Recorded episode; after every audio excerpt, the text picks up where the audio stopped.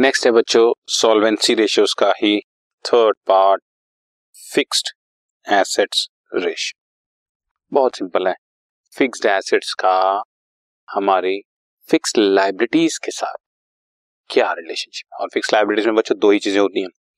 Share holder funds और non current liabilities so shareholder funds plus non current liabilities divide by net fix assets net fix assets का मतलब fixed assets में से अगर depreciation minus कर दी जाए या अमाउंट रिटर्न ऑफ़ माइनस कर दिया जाए तो नेट फिक्स एसेट्स हो जाता सो फिक्स लाइबिलिटीज का फिक्स एसेट्स के साथ relation is fixed assets ratio इसको लॉन्ग टर्म फंड्स या लॉन्ग टर्म लोन्स के साथ कितने फिक्स एसेट्स हमने खरीदे हैं, वो चीज़। देखो कॉमन सेंस है, किसी भी बिज़नेस में जब फिक्स एसेट्स खरीदोगे तो कहाँ से पैसा आएगा?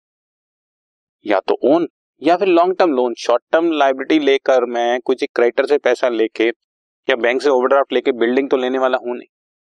क्योंकि बिल्डिंग अगर मैं 20-30 साल के लिए ले रहा हूँ तो लोन भी तो मैं आठ दस साल बाद ही वापस करूँगा या एटलीस्ट पंद्रह साल बाद वापस करूँगा हमेशा ये देखा जाता है कि फिक्स एसेट जो आई है मेरे पास, इसमें से पैसा आया कहाँ से? है तो उनका आपस में रिलेशनशिप स्टैब्लिश किया जाता है।